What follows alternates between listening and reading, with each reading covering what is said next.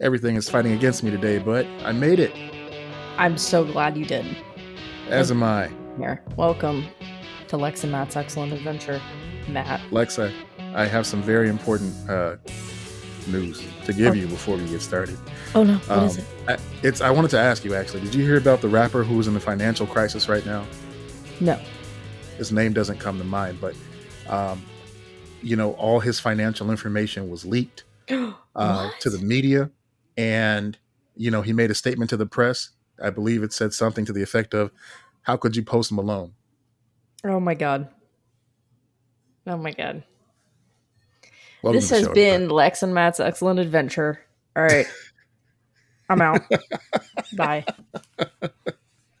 the final episode. This is how it ends. That's it. That's it. Oh my god. So here we are. We are alive in a post Oscars 2023 world. We made Yep. it. We did. Um I uh, did you watch the Oscars? First question. I did. I watched the majority of it.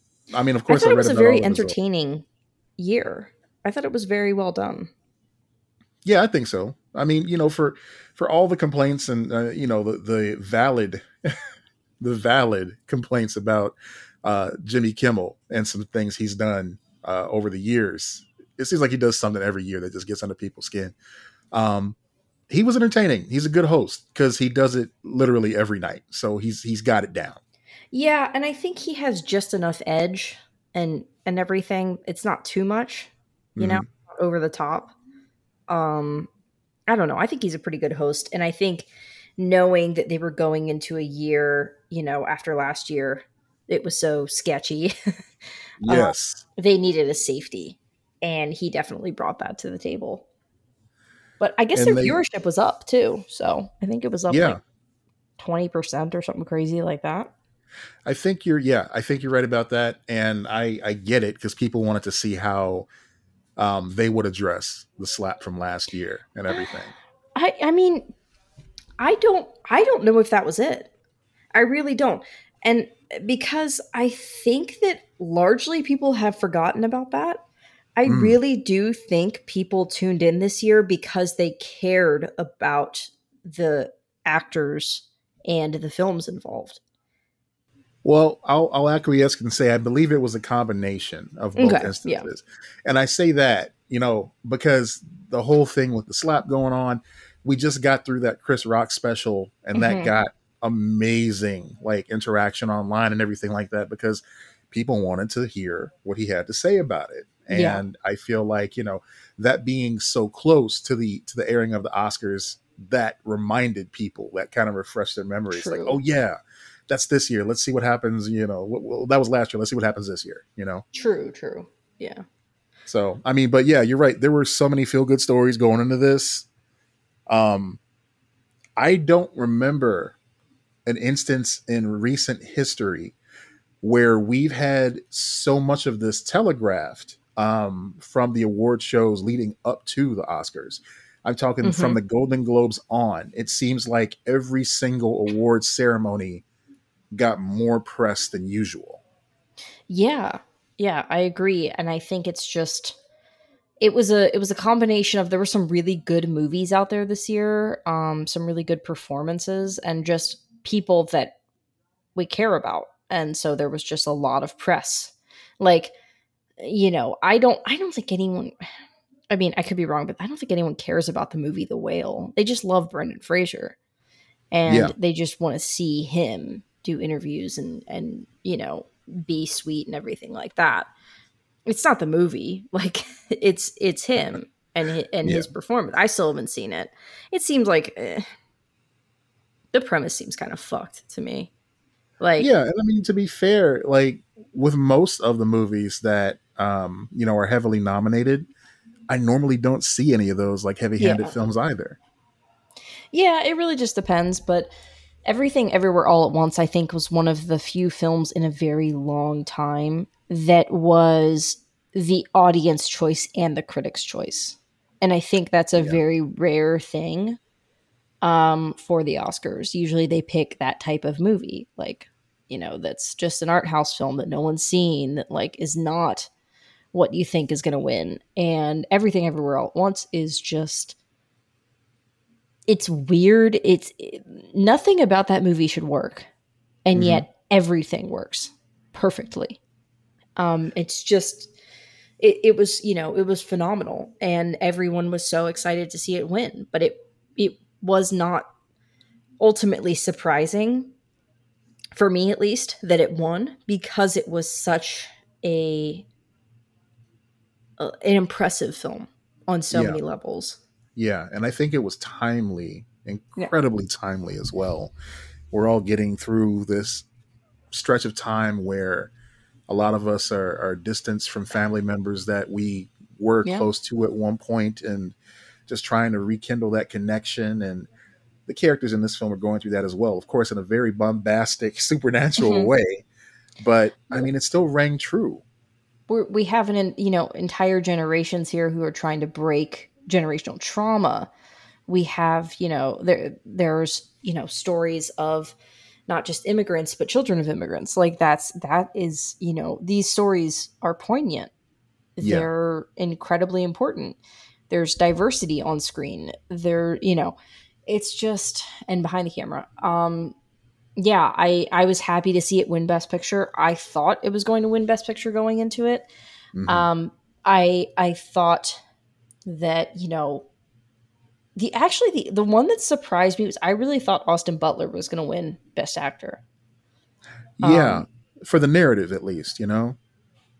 I just I don't know why. Like, yes, Brendan is the favorite as far as fans are concerned and everything, but Austin Butler, you know, had an incredible transformation. I really think the thing that hurt him, I think it might have been a little bit closer, but I think the thing that ultimately hurt him was the combination of it just might not have been his time, like it's mm-hmm. you know mm-hmm. it's Brendan's time, and him having that accent, like people yeah. mocking him for it, and I would I kind and I might be wrong about this. People might not agree with me, but I kind of viewed it as I was like, this guy's kind of fucked up after doing mm-hmm. this and this mm-hmm. is like the remnants of that and he's got to mm-hmm. he's gonna have to shake that that's kind of messing him up like kind of like how years ago jim carrey remember how jim carrey like did man in the moon and then he was messed up for like a really long time after oh yeah that that documentary they had yeah. on netflix is just so yeah. like jarring when you watch that so long after the fact you know yeah. And I feel like Austin Butler kind of had the same thing where it's like it's this real person and you've surrounded yourself completely with them. And he did it in isolation, in COVID, in another yeah. country, away from everyone. Like this man was just awful. And his mother had just died. Like he was going yeah. through the trauma of his mother dying. Like there's a lot of stuff that I think kind of messed him up. And we shouldn't, you know, praise that or put that on a pedestal. Like, you know, it should be a situation where, like, he, you know, if he does have a lot of trauma from it, he should get help and everything. But, like, yeah, I feel like it almost became a joke. And I was watching it going, ah, this doesn't feel like a joke to me. This feels like he, you know, he went to a very dark place. And I, I kind of was like, uh, I, I hope it improves for him. You know? Yeah, so do I. I mean, you know, love him or hate him, love the movie or hate the movie going through all that so early in your career is a lot mm-hmm. for a, a, person to have to deal with. And you know what? It's never a good time to go through that much in your career when you when you right. put so much of yourself into a character, when you become so closely associated with that character that people don't see you, they just see someone doing an act. Mm-hmm. It's it's pretty messed up. And the parallel to that is Angela Bassett in a lot of ways because yeah. she was so closely associated with Tina Turner after her amazing performance yeah. and What's Love Got to Do with It. People could not see her without seeing Tina Turner for a long time. Yeah, absolutely. Yeah. And that's a good transition into probably the most, I would say, the most controversial um, award of the night. Yeah, yeah. There's been a lot of conversation about it, and I mean, I when it comes down to it, you have to you have to keep in mind that this award show is not about merit.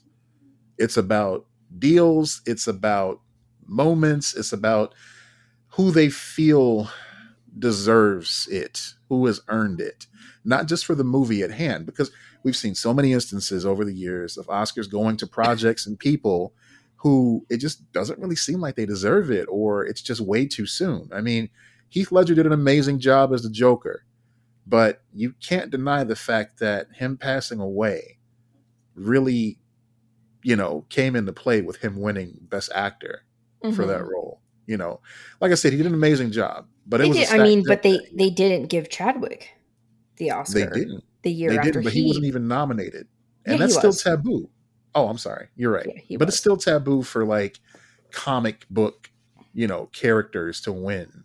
Uh, you know, people that portray comic characters to win these these awards. You know. Yeah. Yeah. And then on top of that, you take into consideration that he's black, and you know how the awards are about that sort of thing too. So it's yeah. I mean, he he was situation. nominated for what was the movie he was nominated for? Was it Thurgood?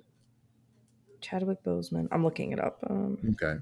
I feel bad that I don't know offhand, but he did a lot like of like, nominated multiple films. times, but that could be incorrect. Yeah, but he did a, he did a lot of high profile films back to back. He did, of course, Black Panther. He did Thurgood. He did uh, the Jackie Robinson movie. He did. Um, oh uh, my goodness! He was nominated for Ma Rainey's Black Bottom, which was a fantastic film as well. Yeah, yeah, mm-hmm. yeah. But um, was it his best performance? Personally, I don't think it was, but I think it was a great mm-hmm. performance. Mm-hmm. Yeah. But, I I remember being surprised that he did not win that though. I really thought yeah. they were going to give him that that award. There are a lot um, of things at play though with with Jamie Lee Curtis and everything too. She's she's played ball for so long, you know, and I feel like they they they they decided it was time for her. Mm-hmm. Like she deserved it just for her body of work you know yeah yeah i agree i don't i mean they do give lifetime achievement awards though a lot of they people do. have said that like it's a you know i don't know i i don't know i i was happy to see her win um but i understand it upsets it upset a lot of people um angela bassett is so beloved by you know people in general and then, of course, with with her wins leading up to the Oscars, people were surprised by her not getting it that you know that night. There's always a surprise. That that's a that's a thing, you know. Mm-hmm. Mm-hmm. Um. So she won the Academy Award. Uh. And then I'm now looking up Angela Bassett because I'm curious how many times she's been nominated because I think this was Jamie's first nomination as well. Mm. It was like first nomination, first win kind of thing. Yeah Well, when you think about the the high profile, Angela Bassett does not have an Academy Award. What the fuck? That's what I'm saying. That's just it. She does not have an Academy Award, and she's been in some incredibly oh, high wild. profile films. You know, she was in Malcolm X. That's she was in Waiting to Exhale. Ridiculous. You know, Akeelah and the Bee. All these movies that more than should have earned her. Of course, what's love got to do with it? All these movies that should have earned her a statue, and yeah. That's the one that surprises me. What's love got to do with like how did she not win that year? Um, I'm trying to look up who the fuck won that year because see, that's that goes all the way back to what ridiculous. we were saying about um, Austin Butler. You know, it's just when mm-hmm. you become that character, for some reason, people just don't. They don't give that as much credit. I feel James Brown is who I was trying to think of. He did that James Brown. Um, oh, yeah. Okay, I I found I found the year that Angela Bassett lost, okay. uh, which was 1994. Mm-hmm. Um, she was up against Holly Hunter is the one who won. She won for the piano. Oh, which, yeah, that was one of those you know, movies I didn't see at the time because I was yeah. a child. Uh. Yeah, so it was Holly Hunter, um, Angela Bassett, Stockard Channing, Channing for Six Degrees of Separation, Emma yeah. Thompson for The Remains of the Day, and then Deborah Winger for Shadowlands. Mm. It's very clear Angela Bassett should have won that year. No offense to Holly Hunter, but that was also the same year that Anna Paquin won for the piano, which was the youngest recipient. Yeah, yeah. Or second youngest. So Sorry. they try to carve out these feel good moments and you mm-hmm. know when they when they were preparing to announce the awards for best actor, uh, best supporting actor and actress in in the same breath mm-hmm. and Ke Huy Quan won uh, for supporting actor, I kind of had a feeling at that moment, like I don't think Angela's going to get it. I think they're going to say, "All right, this is the feel good moment," and then this is us, you know, paying our dues and giving it to Jamie Lee after all Yeah. that was said and done. And I just want to give a special shout out because she hasn't really been mentioned much, but somebody I talked about like way, way back a few episodes ago, Hong Chau, who was in that movie with Matt Damon, Downsizing, where he became that like tiny little Ant Man Mhm. person. I mentioned when I watched that movie, like it's a terrible movie, but she was like the shining star of that film. And ever since I saw her in that movie, I have noticed her in so many other projects. She was in the Watchmen uh, HBO series. She was in Poker Face. She was in the Yeah. Menu. She was in The Whale, and she got nominated for that. So I think she's got such a bright future ahead of her. We have not heard the last from Hong Chau. She is going to be big. No, 'Cause, I mean, absolutely. she acts her ass off. She's great. I completely agree. Yeah. Um, yeah, I mean, there were some some uh, some surprises. Um, quite a few films were nominated for several awards and didn't get anything. Hmm. Elvis, The Banshees of Inisherin, like all of those did not get any awards. All um all quiet on the Western Front won a ton. Um and that's a movie that I don't think a lot of people have seen. That was like Yeah. in my opinion, the art house film. And, Yeah. and honestly, it probably would have won more awards had it not been a foreign film. Like I feel like that if it was an American film, it would have won Best Picture overall because they seem to be giving it everything. But I feel like they they felt like they could give it Best Picture for in, uh, foreign film. Hmm I would say international. It should probably be called international film, but that's just my opinion. Right. At this Um, point, I mean, what's foreign? You know? right exactly but like it you know it won that award so they felt like they could give the best picture to another film you know what i mean but like i feel Mhm. like uh, they nominated it for both um i was almost a little bit concerned that they were going to give both to that Mm. film Yeah. That would have been an upset too. I know people wanted that feel good moment. And again, we got that cherry on top. Like the conspiracy theorist in me, which is not that much of a stretch in this scenario, wants to say that they wanted to keep on providing these feel good moments throughout the night for this Yeah. award ceremony because of what happened last year. They want to reestablish the prestige. They want to give you a story to tell, you know? no i disagree Okay. i think that's i think that's interesting but i the, i truly think they're doing it because they want the ratings they're Yeah. they're choosing um and not to say that the people who didn't win aren't incredibly deserving and the film that won is not deserving but they they went with a critic or i'm sorry a a people's choice as well Yeah. as as like critically acclaimed Well, we're saying the same yeah. thing, kind of. You know, oh we're, you think yeah yeah, like when they gave when they had the uh, you know the, the audience choice Oscars last year, which thankfully Oh, they didn't yeah. do again this year because that was a mess. that was so funny though know, yeah. the cheer. you don't think you don't the year. think justice league should get an oscar matt come on not only Justice League, but old slippery foot Flash running yeah and and saving the time stream or whatever the fuck he was doing. I don't remember. Ugh. that one aged very well like milk. So they this they decided not to do that again. Which little side note, real quick, fucking Zack Snyder is teasing something on Twitter Mm, um, that's going to happen at the end of April. Uh, Oh. I, I hope he's going to make a film for the Church of Latter Day Saints and just throw everybody for a loop. Uh, and call it the dark side of Christianity, and that's what he's been teasing all this time. That would be funny. That would i'm looking at his i'm looking at his uh his twitter right? I'm gonna follow him so that i can keep track of whatever the fuck's going on. His little save the date. Uh, i'm very curious. Yeah, yeah, you'll you'll see it. If you're if you dip a toe into Twitter and you've looked up something about comics or, or participated in a conversation about comics at any point, the Snyderverse will find you. You don't have to seek Yeah. it out; they Yeah. will track you down. Um yeah So, Man. anything else about the Oscars? Anything else jump out at you? No, no, not really. There were just I, you know, I I thought it was very entertaining. Um, I liked it. I thought they did a good job. Yeah, me too. I think that even with the presenters, like the only clunky moment I believe was the whole Emily Blunt and The Rock coming out and trying to do that whole thing where they're, you know, kind of jerky to one another, but it's supposed yeah. to be like they're frenemies.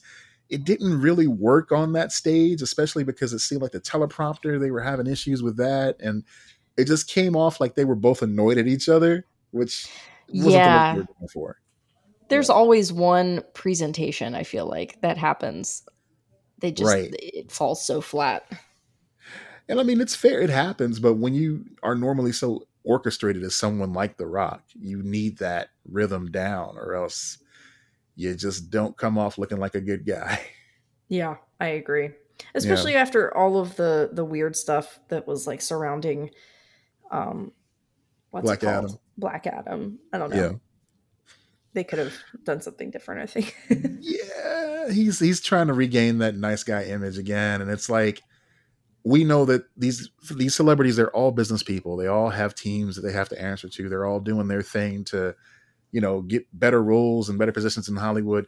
But when your brand is to be the nice guy to be mm-hmm. the the gentle giant with a heart of gold it is very difficult to maintain that you know uh, that image. So i'm sure he'll get there again but right now uh, he's not quite there. Yeah. Yeah i agree Okay. But yeah, good show. Yeah, it was good. I enjoyed it. Uh, let's look what else. So, The Last of Us ended. Yeah, season one at least concluded. Yeah. Uh, did you feel like they? I mean, it, it stuck to the video game, uh, like the original story. But do you feel like they stuck the landing? How do you feel about the series overall now that the first season is concluded? Yeah, let's talk about it. So, you know, like, all right, we knew going in that there were going to have to be special dispensations, you know, little little caveats and allowances given to translating the game to a weekly episodic television show. Going in, we knew that was going to yeah. be the case. So, of course, um, yeah. when you didn't see them enter rooms that were just full of clickers and other type of like undead people uh you know it was a little different than what you'd experience in the game and that's because nobody would produce a television show where the characters are for an hour sneaking around the room picking up half scissors alcohol and bandages and trying that's, to make as little noise as possible while hunkered that's down. what i would like to see obviously Jesus. I like to think that they filmed an entire six episodes worth of that going on, and that's all going to be on the Blu-ray uh, yeah. set. Like DLC. To, uh, yeah, like DLC. Which thanks to uh, Bradley uh, in our Discord for showing us the first images of the confirmed Blu-ray sets for The Last of Us. That's right, physical media, baby. All about that physical media. All about I it. I got to get it. Yeah. I hope there's yeah, lots that, of good bonus features, but either way, I want to own it. You know. Well, speaking of bonus features, that's actually where I was going with my original thought before I decided to get stupid. So, mm.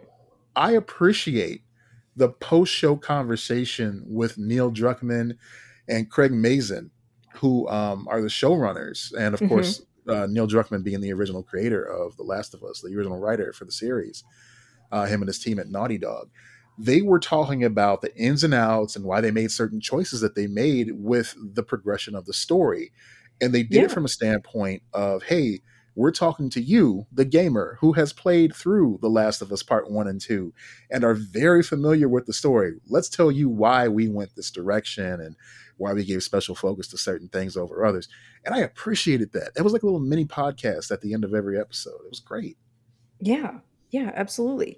Um, I appreciated it too. I thought it was man, everything about this was so well done. And yeah. I think I had low expectations going into it, thinking it would be I don't know, because we've seen so many adaptations not work out. Mm-hmm. I had to go into it with low expectations, especially knowing it was my favorite thing. Um my favorite video game. And I uh, my fa- like you know, because my favorite comic book, the La- uh, Y the Last Man, of course, it, they both have last yeah. in the title, so I get confused.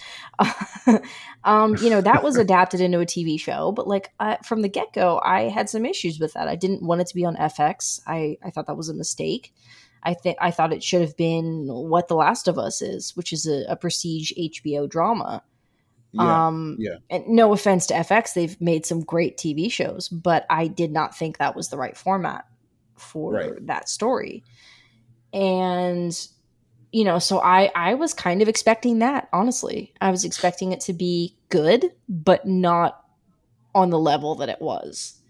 Um, I think they did a good job of paying fan service to the people who played the games while also creating a show that had a narrative that the casual viewer could go in and watch and not give a shit about video games.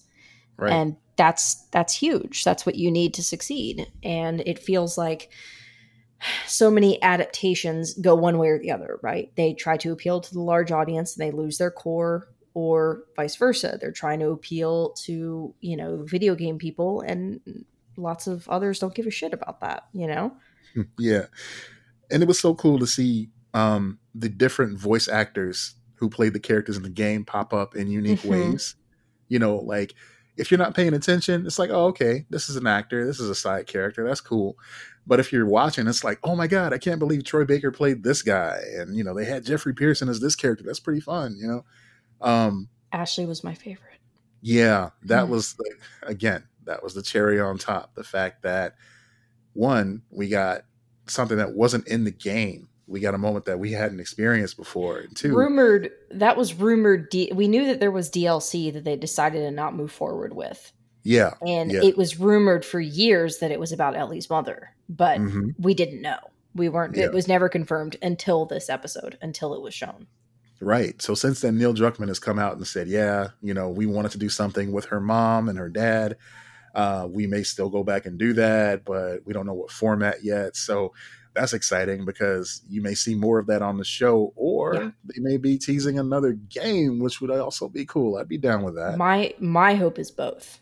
That's yeah. my ultimate hope is that we're going to get more content in the show and it might happen before the game, I don't know because of timing, but that we're going to get more of that fleshed out on the show and then we will also get a third game.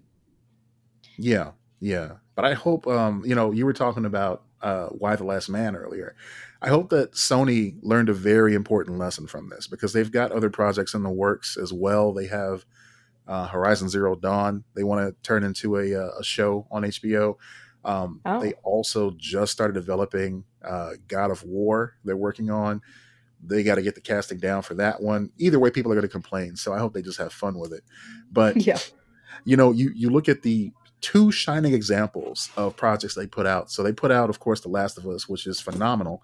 But then they also put out Uncharted, which stunk up the box office. And yeah, you know, I I know some people enjoyed it.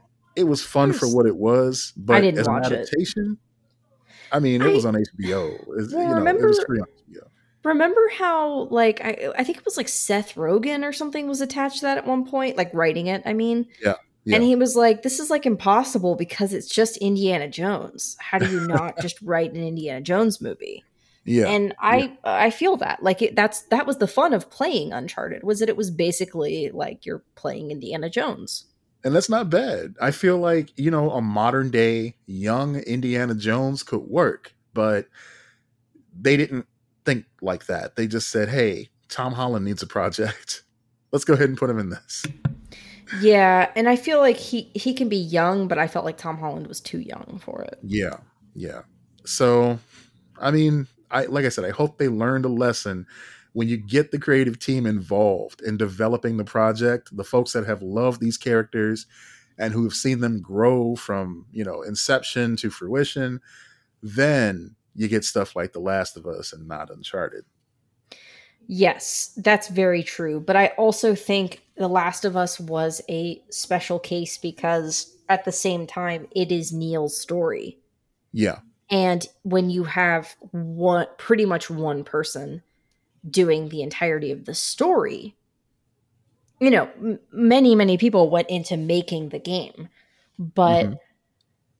it's at the end of the day it's his story and they they had him be so heavily involved with the show and that's why it worked as an adaptation that Yeah. might not be as easy to do with other video game series moving forward Well, you know, I, because like so many you know people are involved Yeah. Yeah, that is true. And I'm sorry for cutting you off. I I was going to say I I feel I'm glad that it didn't suffer from zombie fatigue. Um because you know, there we just got done with so many seasons of The Walking Dead, the spin-offs, um, you know, the games associated with it. And you know, we can say all day, these aren't zombies, they're cordyceps and all that stuff, but they read as zombies. So that's how people perceive them. Um but yeah, like there's been so much zombie content over the past decade or so. You know, you'd almost feel like people would be too burnt out to enjoy something like The Last of Us at face value, but turned out they were ready for it. And that's great. Well, I think what really helps with that too is that they did not make them feel like regular zombies. Even in the video game, I didn't feel like it was a zombie video game. Like they felt like monsters, like Yeah. their own thing. I don't know. Do you agree with that? Um I mean, when when describing it to people, I'd always call them zombies, you know. Yeah. Yeah. No, that's that's fair. I I just it's not that I didn't think of zombies necessarily. It's just it I don't know. It just it did feel different to me because I don't really give a shit about zombie genres. So mm-hmm. I, I guess maybe I just didn't associate it. Yeah, and you know, thinking back to when it came out on PS3 so many years ago, you know, we were ahead of the whole zombie mania wave in the US. So, you know, it was a little bit different. And of course, you know, with with everybody's mind on, you know, sickness and pandemics and all that stuff, it struck at the right time. The TV show did. It just it really just hit all the right notes. Yeah, I agree. Um, I also think, um, just a real quick going back to the video game rumor, if they uh, decide to come out with The Last of Us Part 3, that would be the thing that would make me buy a PlayStation 5. I would I would That even uh, I would even trade in my Xbox to make that happen. Oh man. Yeah, I, I would find a way. Life would find a way because I'd have to I'd have to have it, you know. Yeah, yeah. We'd have to we'd have to use all the Patreon money just to get you a PlayStation, just so you can play it because Yes. necessary. You got Yeah. to. Play. That's what that's what the, the Patreon is for. Emergency PS5 fund. if there is a Last of Us Part 3. right, right. Forget all those hosting fees and, and the and the equipment. Fuck that. Nah, no, fuck it's that. all about PS5 emergency fund. We'll record on some tin cans. I don't give a shit. That's right. Dial you up on a old timey telephone. Hello, Hello. how are you? Um, but yeah, that speaking of PS5, Yes. kind of transition here into there's uh rumors of a PS5 Pro, which as we know, like they've done this these little like half system upgrades hmm um for a bit now. So I guess it's reaching the point where that can be a thing. Aren't they still having issues stocking the PS5s though? No, they're they're pretty much commonly available now. Um, Okay. You know, it's it's not the easiest thing to get, but you know, you can look around in a couple places and find one. You don't have to use the resellers anymore if you're hard okay, up. good. Yeah. Yeah. But as far as the PS5 Pro goes, like, all right, I've really been thinking about this a lot lately because Mhm. I noticed that I go through waves where I use a certain console over another one. So Yeah. now I'm kind of stuck on the on the Xbox. Mhm. And it's as familiar as a comfortable sock to me because the user interface has pretty much been consistent uh, from the Xbox uh, One X to the Xbox Series X, Yeah. whatever came in between there. You know what I'm saying? It's basically been the same since they hit this interface, and it's just comfortable. It works. Everything you need is right there. You know where stuff is. But Mhm. every time a new PlayStation comes out, they feel like they have to reinvent the wheel with how things Yeah. work. You know? And there's certain aspects to it that I don't use. The whole thing where they have um, segments in the game. Like, I don't even know if you are aware this is a feature, but if you're playing like a, a Sony developed game and you're trying to get a certain achievement, there's a way that you can scroll to the achievement, click on it, and they'll start you in the area where you're trying to get this. Oh, yeah. Yeah. There's a way to do that. There's a way to. I wouldn't care about that. I don't think. There's a but... way to share your game with somebody else. You would have to log on to your PlayStation 5. They log into theirs. You click the share feature. And as long as your PlayStation 5 is on, they can play the game that you have on your console. It's like letting a oh, friend borrow it long distance. It's cool. Okay. That's pretty cool. I've never done it. yeah. And all this stuff, what I'm saying is all this stuff is at a sacrifice of things that you really do want to use. Like the apps are all just in one straight line. And if there's a game that you haven't played in quite some time and you want to get to, you got to like scroll all the way to the end of the line to get to your library. Ugh. And then go all the way down the alphabet. Where it's Xbox, just push the Xbox button, and it's like you're, you're right there. You, yeah. you can pin stuff, you know. Yeah, I really like. I mean, I really like the Xbox. Um, those, I mean, like exclusive games like The Last of Us are the only reason um, I am very much still like, you know, I still hold on to my PlayStation stuff. Yeah, uh, I mean, I still have my PS4. It's still my favorite controller design. You know. Yeah. Like they get that right every time. yeah. Uh, they almost had one that looked like a boomerang at one point, and they decided not to. Oh, I remember the boomerang. Oh my god, yeah, that that was an ugly ass controller. Yes, it was. That it, might have been the ugliest controller design I've ever seen. So, oh, there's one more thing. Yeah. The Xbox is a hardy system. It's a mm-hmm. fat brick. It is it is thick. You can drop that thing it'll be all right. Not that I've tested this out. Yeah, but, don't don't listen to Matt. Don't do that. No, don't do that. Don't I mean, do that. Don't test it out, please, and and don't write me if you do, because I I'm not responsible. We're not anyway, liable for that. Not at all. But what I'm saying is, it's like okay, so if there's a power outage, right, and you have both of yeah. the systems on, yeah. Oh no, my Xbox turned off.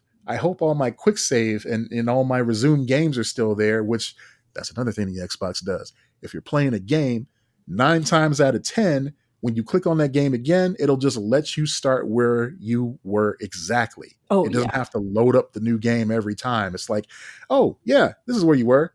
Go for it, man. Like there's certain games that I've only seen the start screen for once because I would play it off and on over a couple months and it would just keep putting me back in there where I was. Mm-hmm. Anyway. So anyway, power outage happens, Xbox turns off. Oh no. Turn it back on. Guess what? in 10 seconds, you're exactly where you were. Mm-hmm. PlayStation 5, power outage happens, that thing is going to pout. It's angry at you. It's like, no, you can't turn off the PlayStation like that. And you get a little warning when it when it turns back on. And it's got to reformat the hard drive. And it's like, oh, you better turn the controller back on yourself. I don't have the power to do so. And so by the time that's all done, you're just playing the Xbox. Yeah. You're tired of all that. The only issues I've ever had with my Xbox have been like my controller can get weird about connecting mm. to it sometimes. Sometimes I got to reboot it. Um I don't know if that's like something weird on my system or whatever, but like it's very minor complaints. Like it's a great system. I really love it. I would still recommend it to other people, you know? Yeah, same. It's great. Because it's just it. solid. Yep. Solid is the best word for it. Exactly. It's yeah. solid. so yeah, if they do come out with a PS5 Pro, um, I don't really see a value in getting that um, no, myself, especially with them trying to sell the PSVR, which is the same cost as a new console. It seems yeah. greedy, and I feel like their resources would be better put in fleshing out the PS5 that's already out. Yeah, I completely agree with that. Um, I the only argument I could see made for a, a, pro version would be if someone was right now debating getting a PS5, but they weren't like, I don't need it right away. This is rumored to come out at the end of 2024. So if you decided you wanted to wait for that version to see what differences they have in the pro, um, I mean, as we know, like from previous pro versions of the system, it's mm-hmm. not mm-hmm. that big of an upgrade usually. So right. it's really a preference thing. Um, but you know, there there are usually some improvements that come along with the system like that. hmm Uh, I'm sure it'll be like, I mean, I would guess it would be more compact or something like that. You know what I mean? See, that's what Sony does. They do the triple dip, not just the double dip. The double Yeah. dip would be just the, the base system and the pro, like Xbox does. yeah. They do the triple dip. They do the base system, the pro, and then the mini. Mhm. And I do appreciate the mini because as these consoles get longer in the tooth, it's like you don't want that behemoth taking up the Yeah. entire space, and you want something that's a little bit more, again, sturdy. So you get the PS1 that just has the pop up. It doesn't have like the you know oh, yeah. the big body or anything like that. You get the PS3 that's got the little slide panel instead of like feeding a disc into it manually and having it lovingly caress the CD into the drive. No, you just want something that gets you there. And Sony's good at that. I'll give them that. They're good at making those mini consoles. Yeah. Yeah. Absolutely. I agree. Now, I am curious when we're going to see an upgrade to the Switch because, yeah, they put out that OLED version a couple years ago, but we haven't seen a substantial like announcement from Nintendo about the next generation of system, and I, I think they're Yeah. stumped. I think they're stumped at this point because they they they hit the ball out the park with the Switch. It's like the best of both worlds. You get the Wii motes, and you get the sturdiness of a home console without having to worry about you know people trying to And- steal their games or whatever. Yeah. And like a perfect portable console that has like an amazing, amazing graphics like on it, you know? So, yeah, it's it, it's really difficult. I don't know what they're gonna do either. Yeah. Um, they, I don't think there's. It doesn't seem like there's anything in the works either. No, I don't get that vibe from them. It's like the games barely go on sale, and when they do, it's only by ten dollars. Mhm. Um, they're still selling special uh, collector's editions of the systems that, are- that have Are- Pokemon etching on them. Yeah, are there plans for any big game releases other than Zelda soon? Because like Oh. I know that's coming out. That's going to be the next like big game. But what else is there? Yeah, yeah, and that's coming up fairly soon. That's like April, May. So get ready for that. Fuck yeah. Yeah. Um I mean, you know, they well, they still they promised us Metroid Prime 4. They haven't made any announcements about that, Okay. but they just released Metroid Prime Remastered, which kind of came out of nowhere. Um shout out to Iron Galaxy here in Chicago that worked on that, made it all shiny and new and everybody loves it. Nice. Um, did a great job. So hopefully they'll get to you know co-produce and work on Metroid Prime Four with them. But yeah, they've been talking about this forever for at least three years now, and we got nothing. So it's it's out there, but no uh no release date. yeah. And there's always a new Pokemon on the horizon. okay. Yeah. uh, Pokemon aside, like Yeah. You know that's that's the thing that I'm like, and they're not gonna. Re- I don't think they're gonna release a game like Zelda and then announce a new system. So I'm just like, I don't, you know, unless that's unless they're kind of in like their swan song games, kind of like um, oh god, what was the the last PS4 game that was like really big? oh, I don't remember, but um, I mean, I know they're still releasing games on the PS4, but like the last one that was like the game. It might have that been was the God of game that was kind of like that's the swan song of the system. I feel like it was God of War because they came out with like a special edition God of War PS4, which I ended up getting because my PS4 was going, uh, it was dying. Mhm. Um, but with Zelda, Zelda games sometimes tend to be that transitional game from system to system. For instance, yeah. uh, Twilight Princess was a transition from um, what was it? What was it? GameCube to Wii. Yeah. you know so i feel like they do they do a safe zelda game they do like an experimental zelda game hmm like we'll get a twilight princess but then we'll get a skyward sword we'll get a breath of the wild but then we'll get a hyrule, hyrule warriors you know Mhm. there's always like a little a little something they want to get crazy with uh with link so Yeah. who knows Yeah. I guess we'll have to see, but that I'm curious about that as well. Like, where are they going moving forward? yeah me too i'm gonna buy it either way it's nintendo i can't deny that you know it's I just will one of those see. things Because they're they're not always a hit for me. i I've admitted that in the past. I'm so disappointed that we never got any follow up material to Mario Odyssey because that game was like the perfect Mario game. It was so fucking good, and I've been waiting for a sequel for that forever, and like Yes. I, it's just not going to happen. So whatever, I guess. I mean, they really teased us too because they were like, "Oh yeah, we're putting Luigi in it, and he's going to come down on balloons and give you missions, and that's it. Goodbye. On the next thing."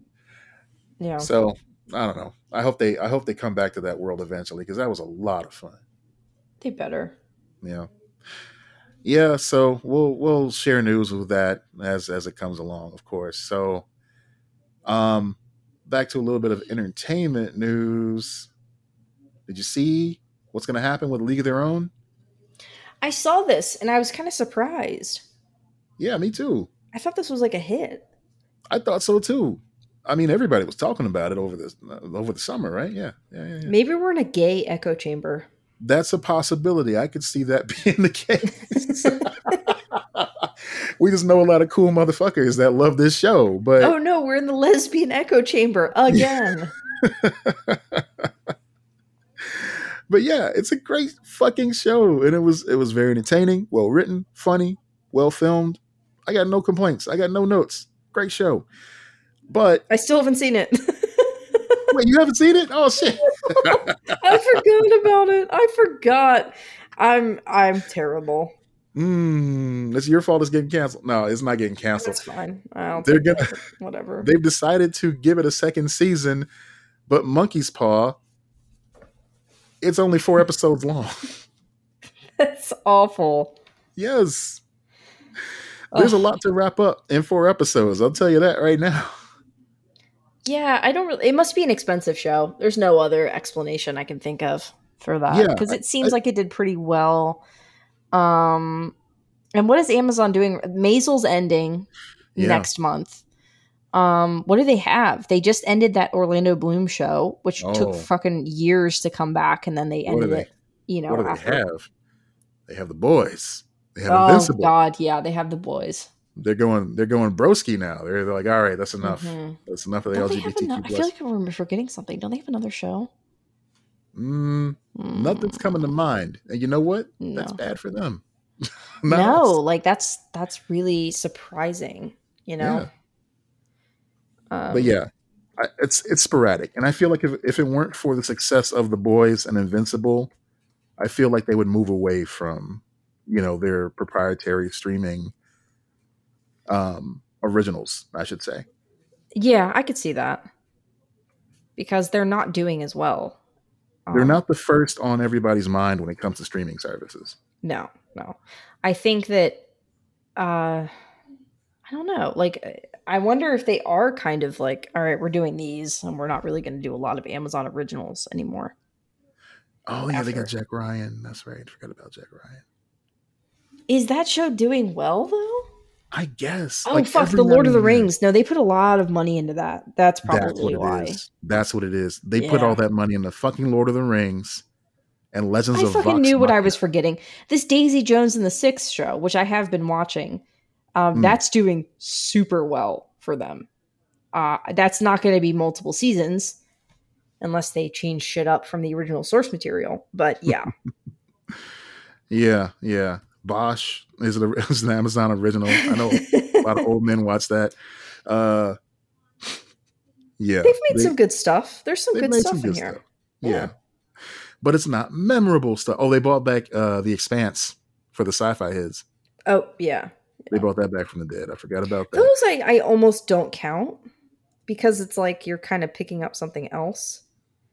Oh yeah, they've got the Jack Reacher TV show. Which I You're always welcome. get confused with Jack Ryan. It's the same They've thing. got both. You know, if That's why they call it Reacher instead of Jack Reacher in the new show. I think. Jack Reacher. Yeah.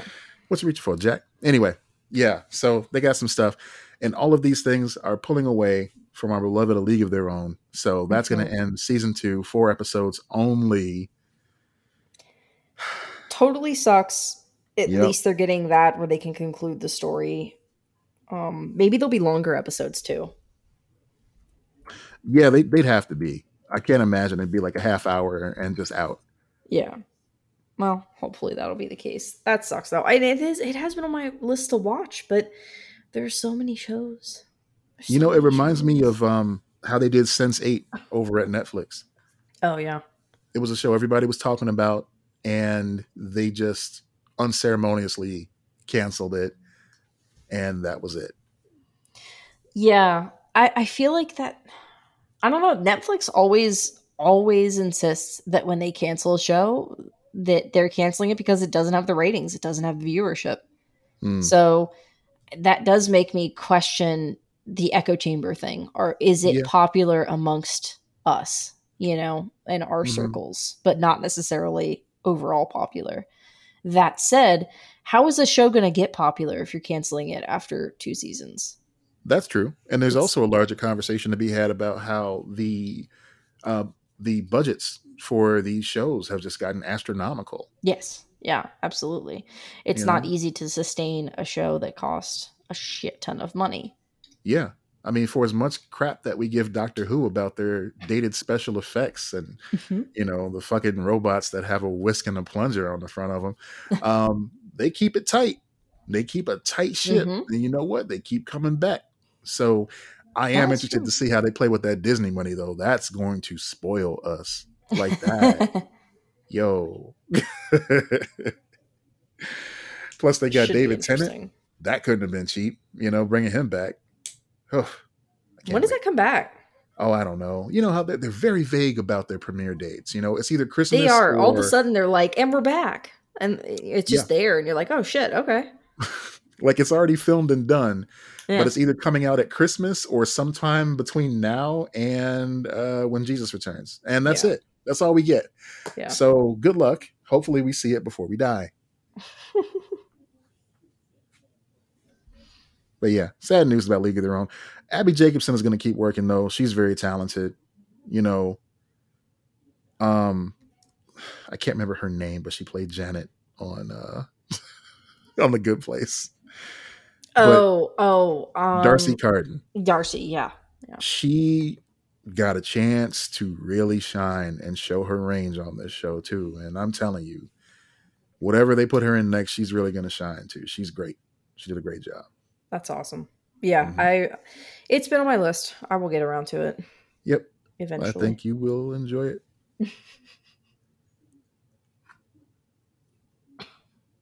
All right, I guess that's it, man. We got we got we got one story left.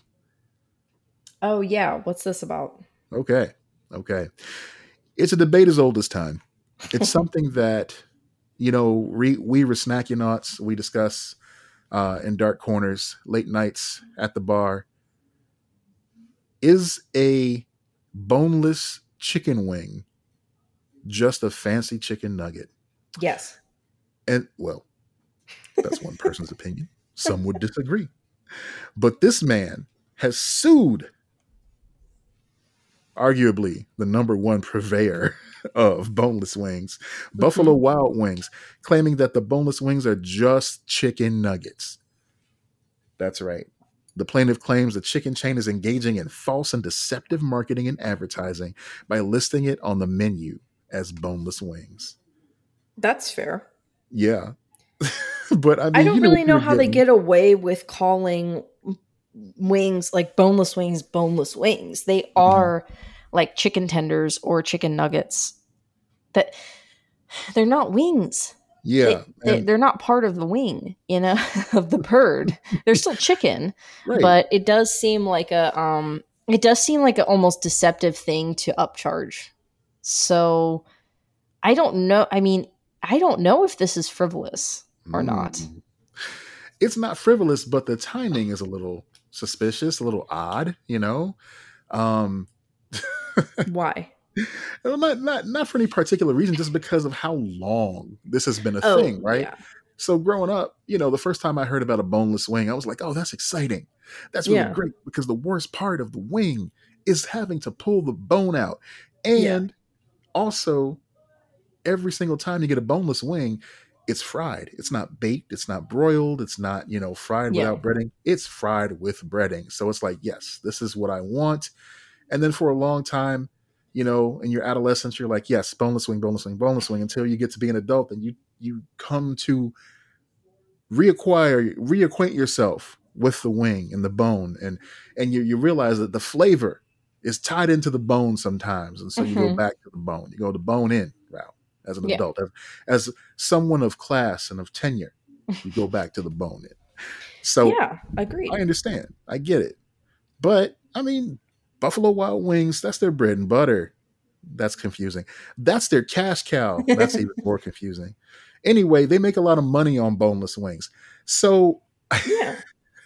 I get them wanting to to hold on to that.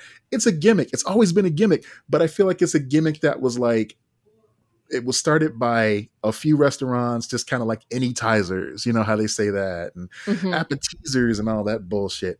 Yeah, so they got in on that, and they're like, "Well, we're just gonna call them boneless wings until it became like just a known thing. Like these are boneless wings. They're just adjacent to the wing, though. It's breast meat. It's just adjacent. So Right. I feel like right. that's how they try to get away with the explanation. Like if it's white meat, it's still technically wing meat. So I I actually don't care. Like I I like I, I think boneless wings are fine. I'm cool with it. Like Yeah.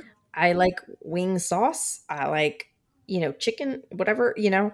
Um, although recently, side note, um, we've been basically vegetarians at home, so we've been getting like impossible meat and impossible chicken nuggets and stuff like that. Shit is good. I can't even tell a Mm. difference, man. yeah, Like the impossible offerings that are supposed to be chicken esque, they do a great job with that. I'll I'll agree with that definitely. yeah, uh, the beef too. Really, Yeah. It's been a while since I've tried any like beef uh, meat substitute, so I'll have to revisit that. We we got the like we had like meatballs and stuff just the other day with them. It's like we could not tell a difference.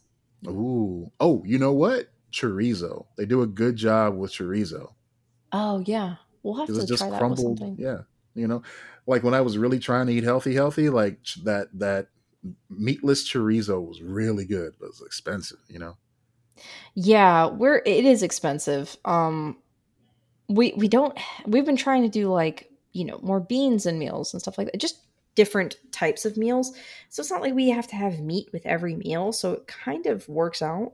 Um, at least so far to like because it's like okay yeah there is meat in this one you know spaghetti and meatballs meal or whatever but like then the next night we don't have any meat at all or even like a meat substitute you know what i mean Yeah. So. Yeah.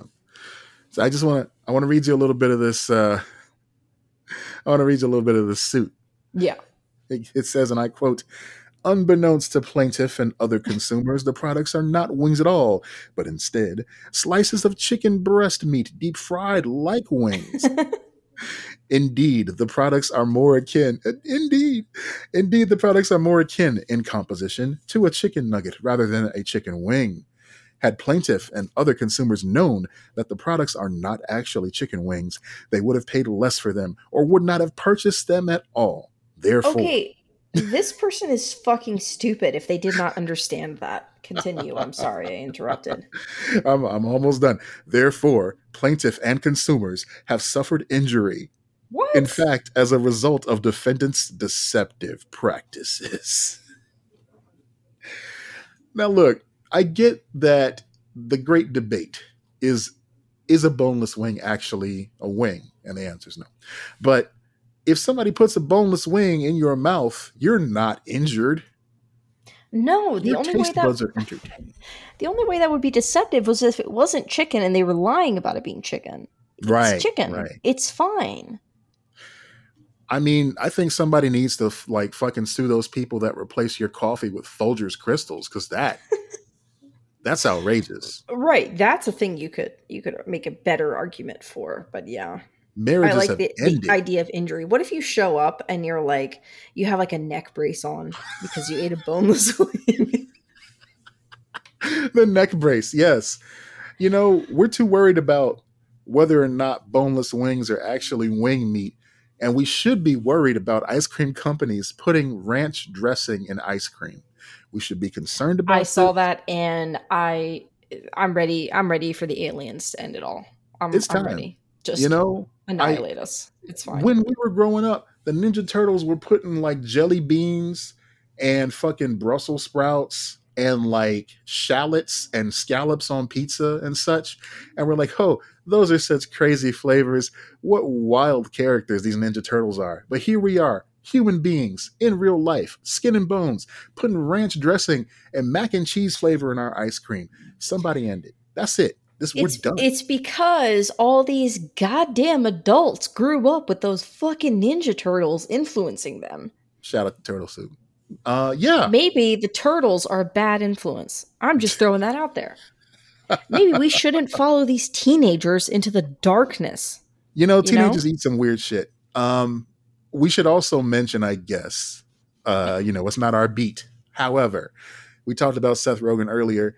He has announced the voice cast for the Teenage Mutant Ninja Turtles movie, and it is substantial. It is a deep bench of Hollywood comedy legends, uh, modern day. You know, they ain't got like archived audio from Rodney Dangerfield or anything like that. But they got like, you know, Hannibal Buress is on there. They got Paul Rudd, of course, Seth Rogen himself, um, a whole lot of people. But for the main turtles, they got four teenage kids who sound like teenagers to do these Yeah. characters. And I think that's going to be the magic touch for this movie. I think this is what's going to make it a mashup of Stranger Things and the Ninja Turtles toy line. And I say toy line specifically because all those actors that I mentioned before are going to be playing those characters who appeared once or twice on like the cartoon show in Mhm. order for them to get their own action figure in the toy line. you know, Right. we got Mondo to Gecko. justify it. Right. Mondo Gecko, uh, Manta Ray, Genghis Frog, you know, characters like that. So I'm excited. I'm excited for that. It looks pretty cool. It's got like a, it's got that kind of jerky stop motion, like um, Spider-Verse. Spider Verse. hmm Yeah. So yeah, should be good. Should be entertaining. You know, I I'm impressed by how the Ninja Turtles franchise can always refresh itself without too much blowback from the fans. Like they're ready. They're ready for the next one. Yeah, I agree. They are pretty pretty positive overall, which is Yeah. fun. Yeah. That's nice. I think it looks I think it looks good. Yeah, yeah, I do too. So, and I mean, Seth Rogen, he's he's on a roll lately with all his shows that he's been producing: Preacher, The Boys, Invincible, Mhm. etc.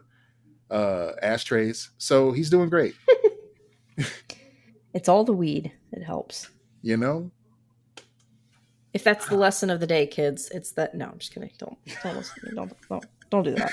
I mean, we lost it. We lost the real one though, not not to death, but to giving up smoking. Kevin Smith has put it down. I mean, that was probably a wise decision. Seth I mean- Rogen is is um there's nothing wrong. I'm not I'm not saying there's anything wrong with Kevin Smith, but I feel like Seth Rogen for him um it's always been a positive thing Mhm. and he seems very um he is Present. doing a lot of work very present very Yeah. like very heavily involved and kevin smith can get derailed a lot it seems so maybe that's a good thing for him to take a break from smoking. Yeah, yeah. I think if you do have a way of of you know recreationally enjoying yourself, whether it be smoking any type of substance or imbibing alcohol, whether it be wine or beer or hard liquor, it's nice to take a break from time to time to check in with yourself and see what type of person you are without that substance yeah and then determine if you want to continue to enjoy that substance or not or you know maybe less um it's it's just good to check in with yourself with that sort of thing just so Yeah. you you don't lose yourself in that i i quit drinking for like a year and a half Mhm. and then i start drinking again a little bit and by a little bit i mean like a glass of wine maybe two over Yeah. the like over the course of like a couple of weeks and then i just stopped again and i haven't Mhm. i haven't since. So you know yeah i was like yeah. yeah. I'm, I'm, i feel like i'm i just don't care about it. I think i'm just kind of done with it altogether. I've always had um a delicate relationship with alcohol. And yeah. this isn't going to be a weird, sad story, guys, but you know, there've just been people in my life who have uh, relied heavily on drinking from time to time, same Yeah. And I've seen the effect that it had on them and it had on people that care about them.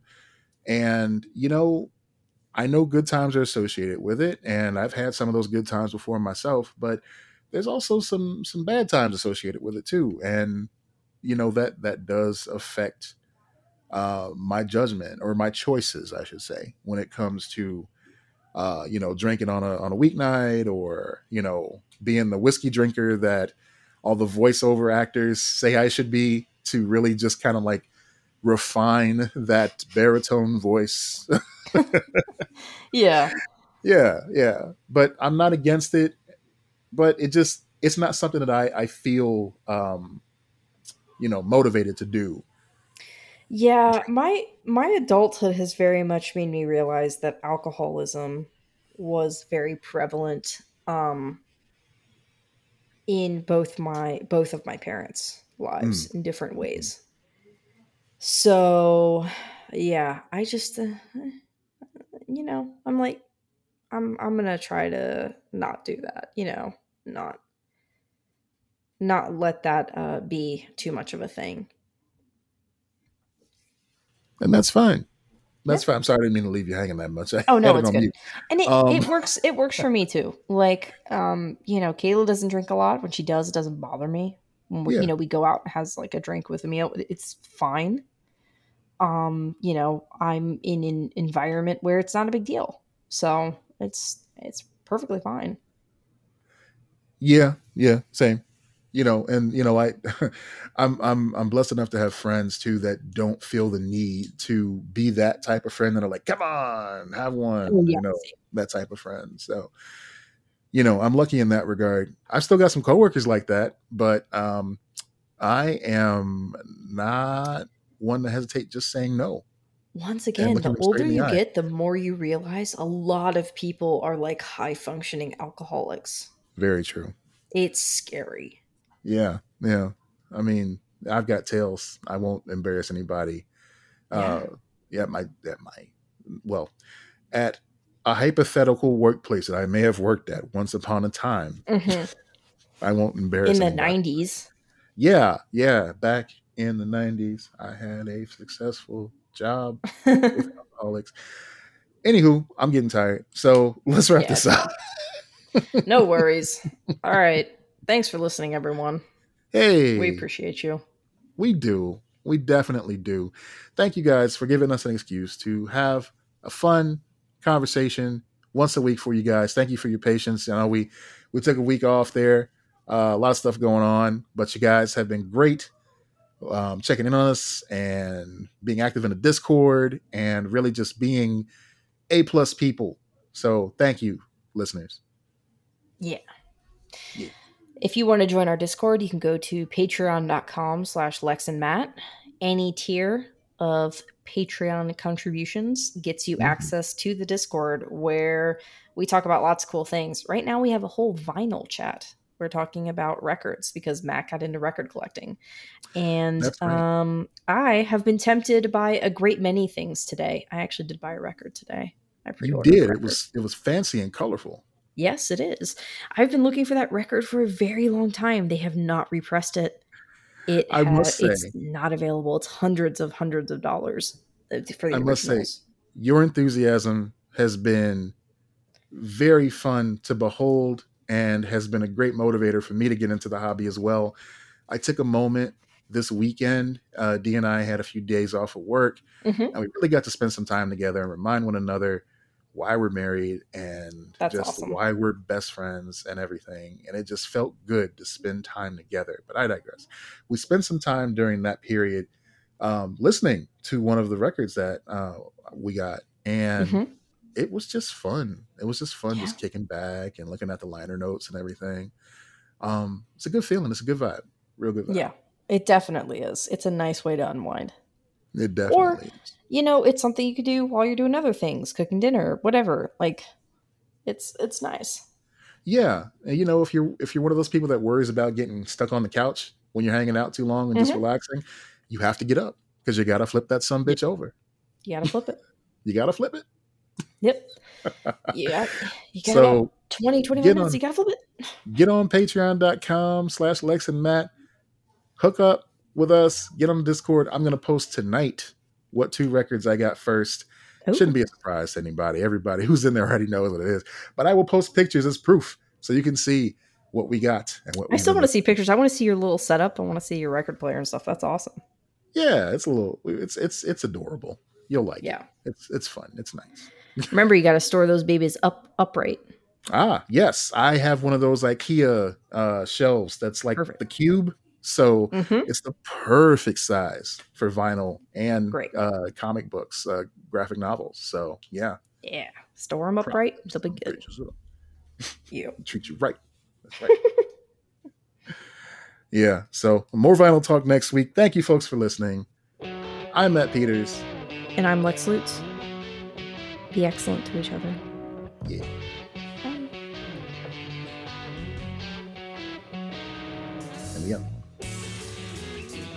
And